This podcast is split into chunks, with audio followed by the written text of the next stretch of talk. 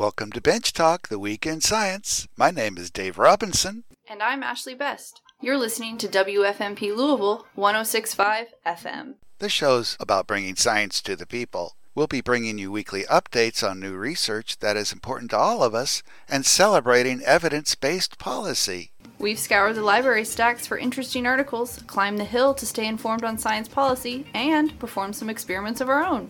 We're here as a conduit of all things science. So, let's get started.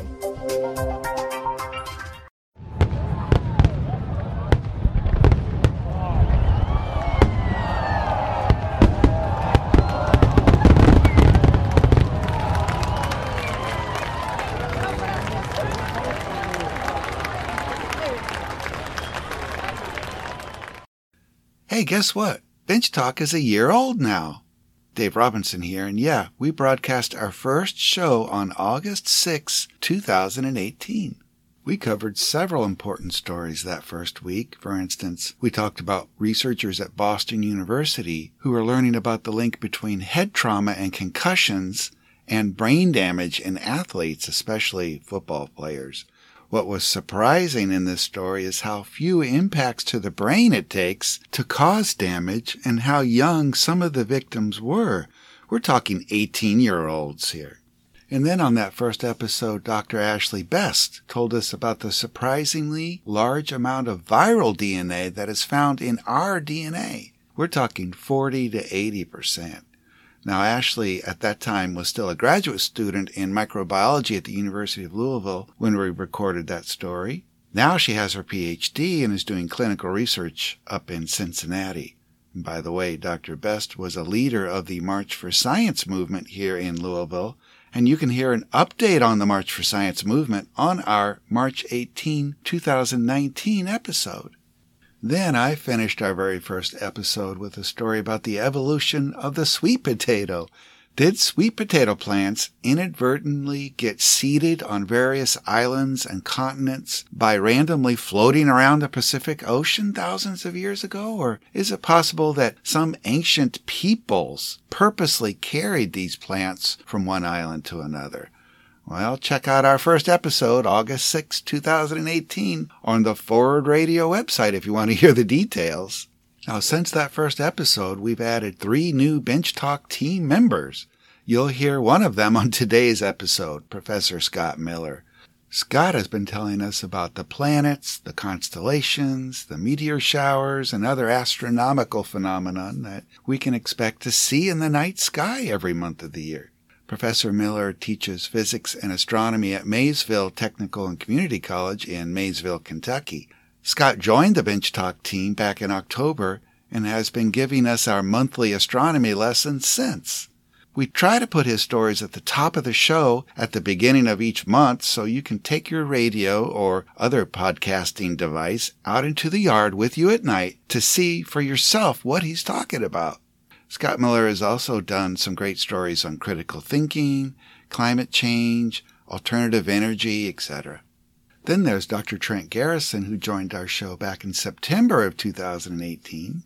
Trent is a geologist at Northern Kentucky University up in Highland Heights, and he's delivered some great underground stories on the research that he and his students are doing, like on coal fires and karst geology Trent Garrison also recently did an interesting story on the attitudes among Kentucky geoscientists about the science behind climate change. Check out our May 20, 2019 episode for that. Dr. Leslie Moise is our most recent addition to the Bench Talk team. She's our program poet. Leslie has a PhD in English from the University of Louisiana at Lafayette her specialty is 19th century British literature. Leslie Moise has published a memoir and a novel, as well as a book of poetry. But Dr. Moise also has a penchant for science. For instance, she's my go to person when it comes to the natural history of birds.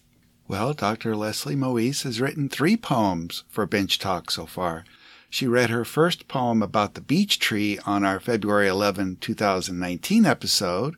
On May 20th, she read her poem about Mars quakes, and on July 1st, there was her haunting story about her first encounter with a live bear. How many other science shows do you know of that feature poetry specifically written for science and are read by the poet who wrote them? Anyway, Ashley Best, Scott Miller, Trent Garrison, Leslie Moise, and I all want to thank Forward Radio here in Louisville, Kentucky for providing us with this soapbox to stand upon in advocating for science and scientific thinking for the past year. We also want to thank you, the listener, for tuning in every week. You make it all worthwhile. Feel free to tell your friends about this podcast radio show and we encourage you all to donate to this, your nonprofit, community run, listener supported local radio station, Forward Radio 106.5 in Louisville, Kentucky. Anyway, we have a great show for you today. First, Professor Scott Miller starts off by telling us about the night sky for August. Then I want to tell you about a great local science event that's coming up in Louisville on August 20th. It's called City on Science and they've been meeting once a month since April. If you're interested in science and or how the Louisville environment might be impacting our health, you might want to attend this event. I'll tell you more about it about 20 minutes into the show. We'll finish the show with a contribution from a postdoctoral researcher at the University of Venice in Italy. I first became aware of Dr. Camilla Bertolini through her science blog called The Holistic Fish. Camilla has a PhD in marine biology, and her blog covers that, in addition to numerous other topics like on the environment, healthy lifestyles, and biological ethics. Her blog is available to everyone at holisticfish.weebly.com. Anyway, I'm happy that Dr. Bertolini took me up on my request to tell us more about one of her lifelong passions, shellfish. But first, Professor Scott Miller of Maysville Community College.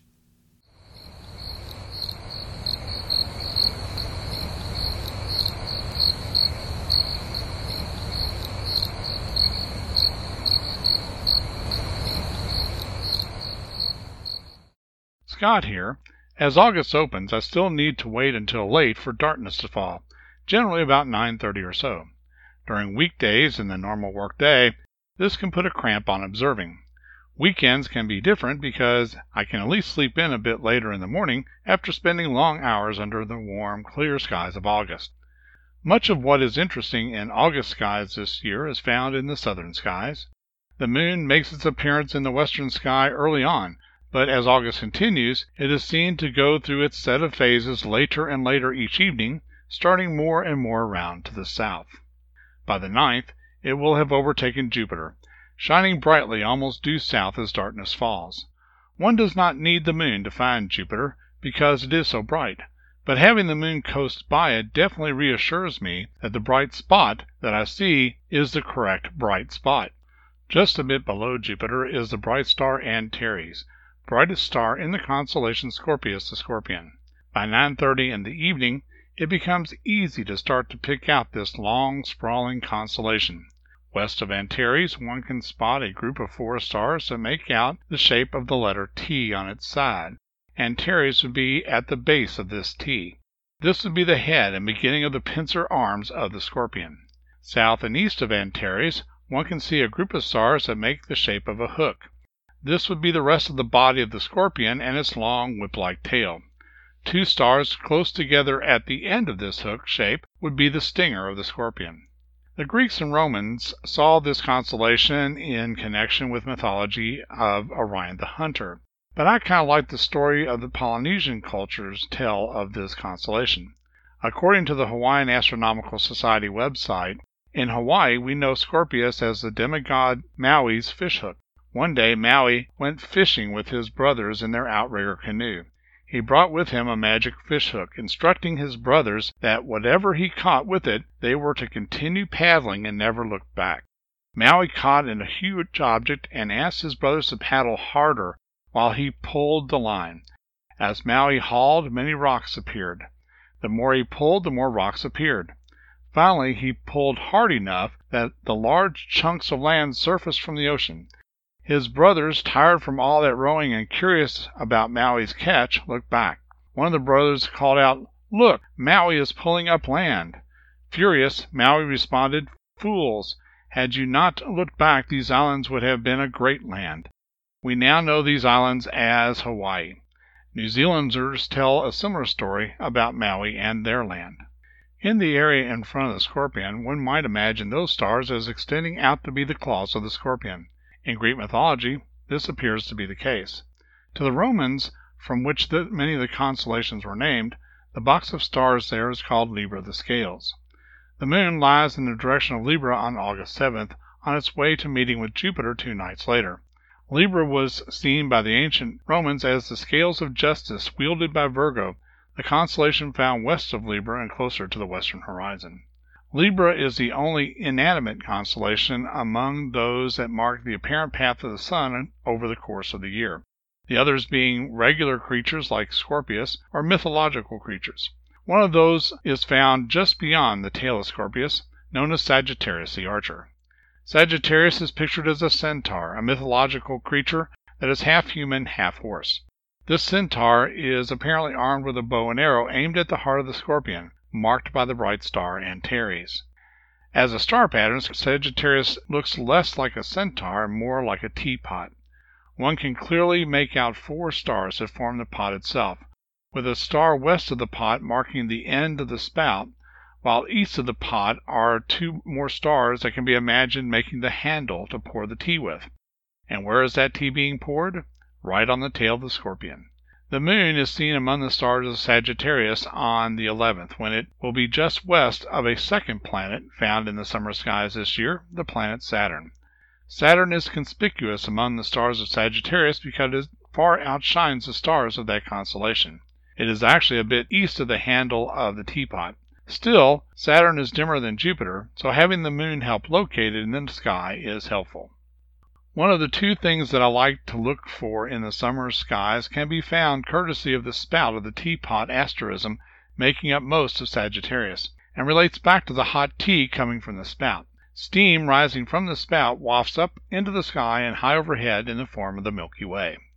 In my dark skies the Milky Way is quite vivid. Fooled me, in fact, the other evening because of some clouds in the night sky. I thought it was just another drifting cloud. But whereas the other drifting clouds were doing just that, drifting, it was clear this cloud wasn't. As I noted other star patterns as they popped out and in of the drifting clouds, it became apparent that the summer sky's version of the Milky Way was making itself visible. The other phenomenon that I like to look for in August skies are shooting stars, meteors that are part of what is known as a Perseid meteor shower. According to the website inthesky.org, there are dashes between the words of that URL, the Perseid meteor shower will reach its maximum rate of activity on August 13, 2019. Some shooting stars associated with the shower are expected to be visible each night from the 23rd of July to the 20th of August. So this is a broad date phenomenon for with a specific date when the maximum number of meteors will occur. Often a good shower with hourly rates of 30 or so this year the moon may be an issue since it is nearly full and will be up in the sky in the early evening skies. Meteor showers are patience builders.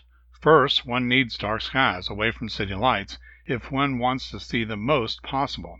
I get comfortable chairs to sit on, or even blankets to lie on, though sleep may overtake you if you're not careful in that reclined position. The Perseids get their name because they seem to come from the direction of a constellation called Perseus, which rises about midnight into the northeastern sky. There may be some meteors seen before midnight, but the count increases as the night continues. Once comfortable, further patience building comes from the wait to see any meteors. I scan the whole sky and generally not in the direction of Perseus itself. The meteors may have their path traced back to Perseus, but are seen well away from that constellation. With others accompanying me, watching the whole sky is easier, but it can be a bit disappointing when they, and maybe not you, get to see one. Like constellation finding, this is an activity that only needs your eyes and a dark site to view from. Friends and or family make this a much more fun activity and helps pass the time.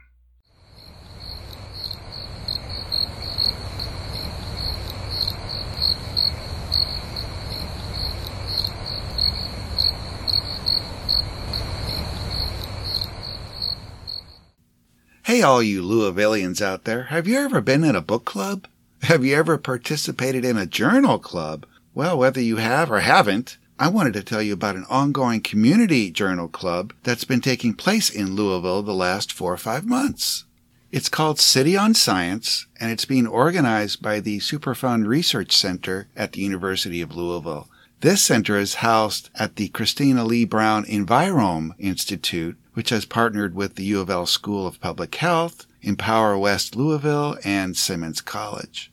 I actually missed the first journal club that they held back in April, but have attended all the others, and I've really enjoyed them. Basically, what they do each month is focus on one research article that has recently been published that has something to do with health and the environment here in Kentucky. Actually, the article usually concerns Louisville directly. Once someone registers for the meeting, they're provided a free copy of the research article ahead of time to examine before the day of the event. Then at the meeting, there's typically a graduate student from U of L who acts as sort of a group facilitator.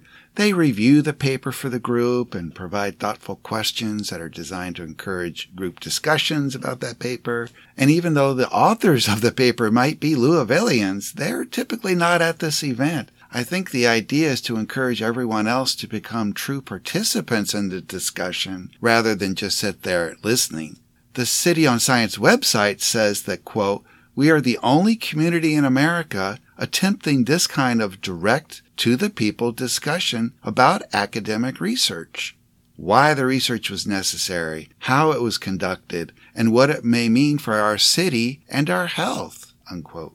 Now, I can tell you that the people who attend these journal clubs seem to come from all walks of life, all parts of town, and from all educational levels, so no one should be intimidated by the topic. The issues of health and environment are important to all of us, and we all have perspectives that are relevant. I think I've made some pretty dumb comments at these previous events, usually because I hadn't really read the article beforehand, which is allowable, by the way, but people still treated me respectfully and with patience. The idea here is to learn together. To encourage more people to participate, these City on Science events have been held in different venues and on different days of the week. For a while they were held at Simmons College near downtown, but the next meeting is taking place in the back room of the Louisville Public Media Building at 619 South 4th Street. That's our local NPR station. It's going to be held on Tuesday, August 20th at 6 p.m. This month's article is a recent study conducted in Louisville on adult asthma patients and how different recruiting methods can be used when conducting clinical trials on asthma. The event is totally free, and if you sign up ahead of time, they'll have a free sandwich and a bag of chips waiting for you, I think.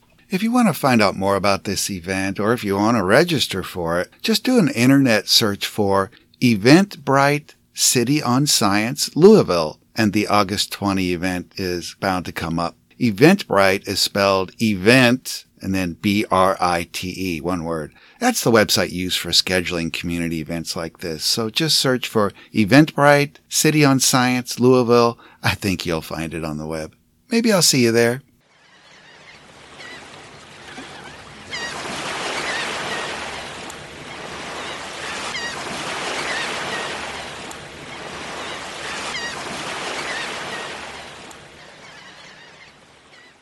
Our final story for the week is by Dr. Camilla Bertolini, a postdoctoral researcher at the University of Venice in Italy. Now, Dr. Bertolini received a PhD in marine biology and is a self-described shellfish geek. Now, shellfish is sort of a casual term that refers to aquatic invertebrate animals that produce a thick exoskeleton. Mollusks like clams and oysters and scallops and mussels, those are iconic examples of shellfish. But crustaceans like shrimp, lobsters, crabs, and crayfish, they're also considered shellfish. Camilla is arguing that although there is a lot of concern these days about the environmental impacts of eating seafood, the situation is more complicated than we think and that shellfish are different from other aquatic animals like fish. Camilla Bertolini has a nice blog called The Holistic Fish that covers a plethora of topics, including marine biology, the environment, healthy lifestyles, and biological ethics. This blog is freely available on the internet at holisticfish.weebly.com. Anyway, let's hear directly from Dr. Camilla Bertolini. Hello, everyone, and thank you very much for having me to this very interesting podcast. Uh, I'm Camilla Bertolini, and I'm a marine biologist at the University of Venice. And today I will talk to you about some of my research in the field. I would like to describe myself as a shellfish geek. Why do I say this? It's because I believe that shellfish can actually be the solution to many of our problems. We often hear that eating seafood can be quite detrimental for the environment, that no seafood is good, but actually shellfish can be quite a different stories. As a matter of fact, to grow shellfish, you don't need any additional food shellfish can feed themselves with, with, for what they found in the water column. And by doing this, they can also help us clean the water a little bit from excessive phytoplankton, which creates quite the greeny, murky water. And so they can also be important for that. Most shellfish species are also relatively fast growing and to grow them uh, in aquaculture facilities, we normally collect naturally occurring seeds which is settled uh, naturally on some substrates that maybe some of the farmers sometimes put out, or maybe they go and collect it from naturally occurring substrates. But still, whilst it's, uh, it, and then it will take about one to two years to grow. But during this time, uh, it will often spawn again, so contributing to maintaining the populations and maintaining new seeds and new new stock for the future years. As I mentioned before, they filter the, the, the, surrounding water, so they contribute to cleaning our water column. And by doing this, they also obviously excrete some material that will end up back on the seabed. And this contributes to the nutrient cycling, which we need. And also they make shell, and with their shell, they encapsulate some of the extra carbon that is in the water. So it's very, they can be very important, playing a very important role in the ecosystems. And because we depleted some of the natural stocks, uh, because we trolled some of the seabed, for example, to collect some fish in the past, so we destroyed some natural shellfish beds, it can be important to raise them for aquaculture to maintain some of this ecosystem engineering and ecosystem function that they provide for us. Now, I'm not saying that shellfish culture is necessarily a zero impact types of culture but it can definitely be more sustainable than a lot of other types of cultures, uh, like fish farming, for example, which requires a lot of additional feed. And shellfish can easily be integrated into the integrated aquaculture system, so you cultivate shellfish alongside other species, and so making this even more sustainable and making other cultures more sustainable. But what I would like to come up with is the fact that um, actually we are having a lot of other impacts into the marine environment, well, the, the, the environment in general. As human, we are putting a lot of pressures. And what my research is trying to do is actually to figure out what is our environmental effects on shellfish and how can we improve their aquaculture based on the environment that they live in. So, for example, what is happening with climate change? How is climate going to impact mussels uh, cultivated or oysters or even clams? Which are a little bit different as they live within the sediment. So actually we don't know if, for example, the temperatures in the sediments are going to be the same as the temperature in the water column. But what is really important is to figure out all these things, to figure out how temperatures are going to influence, but also how changes in other environmental factors, which are changing together with temperature. So for example, oxygen concentrations or salinity levels, which are also affected not just by temperature, but maybe by increasing rainfall. And all of these factors will also influence the food available for, for the species. As I mentioned before, we don't need to add any food in the water column, but it's important that the water column has naturally the right amount of food. And by understanding all these things, we can improve in the cultivation techniques uh, not just the techniques. So, for example, the the number of mussels that we have in other specific sites, their densities, but also where are we putting them? Uh, what types of things do they really need? So, and how are the, our environments around us changing? so that if we know very well our sites, then we can adapt their aquaculture for that specific sites to make it even better. And if we figure out what are the needs of the species, so this needs to be done species specific, we can also try to think on how can we integrate these pieces together. And we can now figure all of these things out and a little bit more easily because we have quite a lot of new technologies which are available which have a, we have a lot of relatively cheap sensors that can monitor environmental aspects but we also have some sensors that can monitor behavioral aspects of the species so we can identify what are the thresholds and what are the dangerous level in terms of um, temperature salinity oxygen and other environmental parameters which we're measuring for for the species before they die and this is very essential. And I truly believe that this is also very important and this, this can be the future. Shellfish can be the future and if we invest in these types of research, in a research that doesn't just say, no, we cannot, we do not, we need to stop eating all sorts of seafood because, because, well, I think it's not really attainable to only give problems to, to people. Um, and it's not going to provide us with any, with any change. Whereas if we try to find solutions, we can actually, I think, I think people will get involved. I think people would try to understand if we, instead of just saying no to everyone and to say no all the time, if sustainability movements tries to really make a, make a difference by finding solutions. So thank you very much for listening to this podcast and to my episodes. And I hope you understood what I tried to say. And please, I'm sure there will be my email address or something on the show notes where you can contact me for asking me any further questions that you have or giving me any comments. I'm looking forward to some feedback. Bye. That was Dr. Camilla Bertolini at the University of Venice. If you would like to know more about the different aspects of her work, you can visit her website at holisticfish.weebly.com. And if you would like to communicate with her directly, you can email her at holisticfishblog at gmail.com. That's holisticfishblog at gmail.com.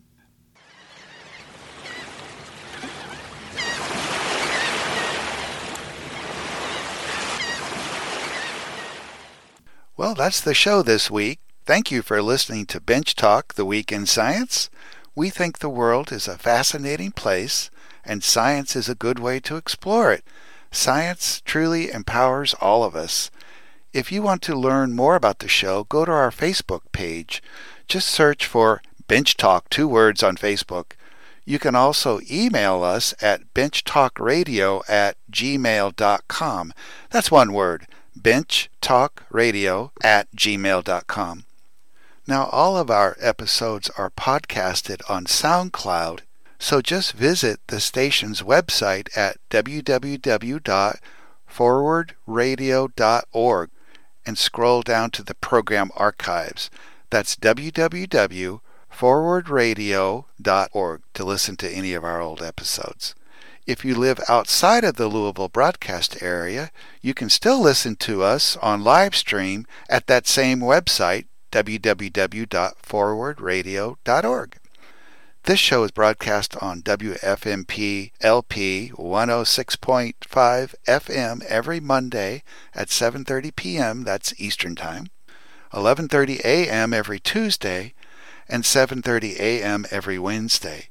Thank you for listening to WFMP LP 106.5 FM, your grassroots volunteer-run, listener-supported community radio station in Louisville, Kentucky where there is still a little room for evidence based rational analysis. Thank you.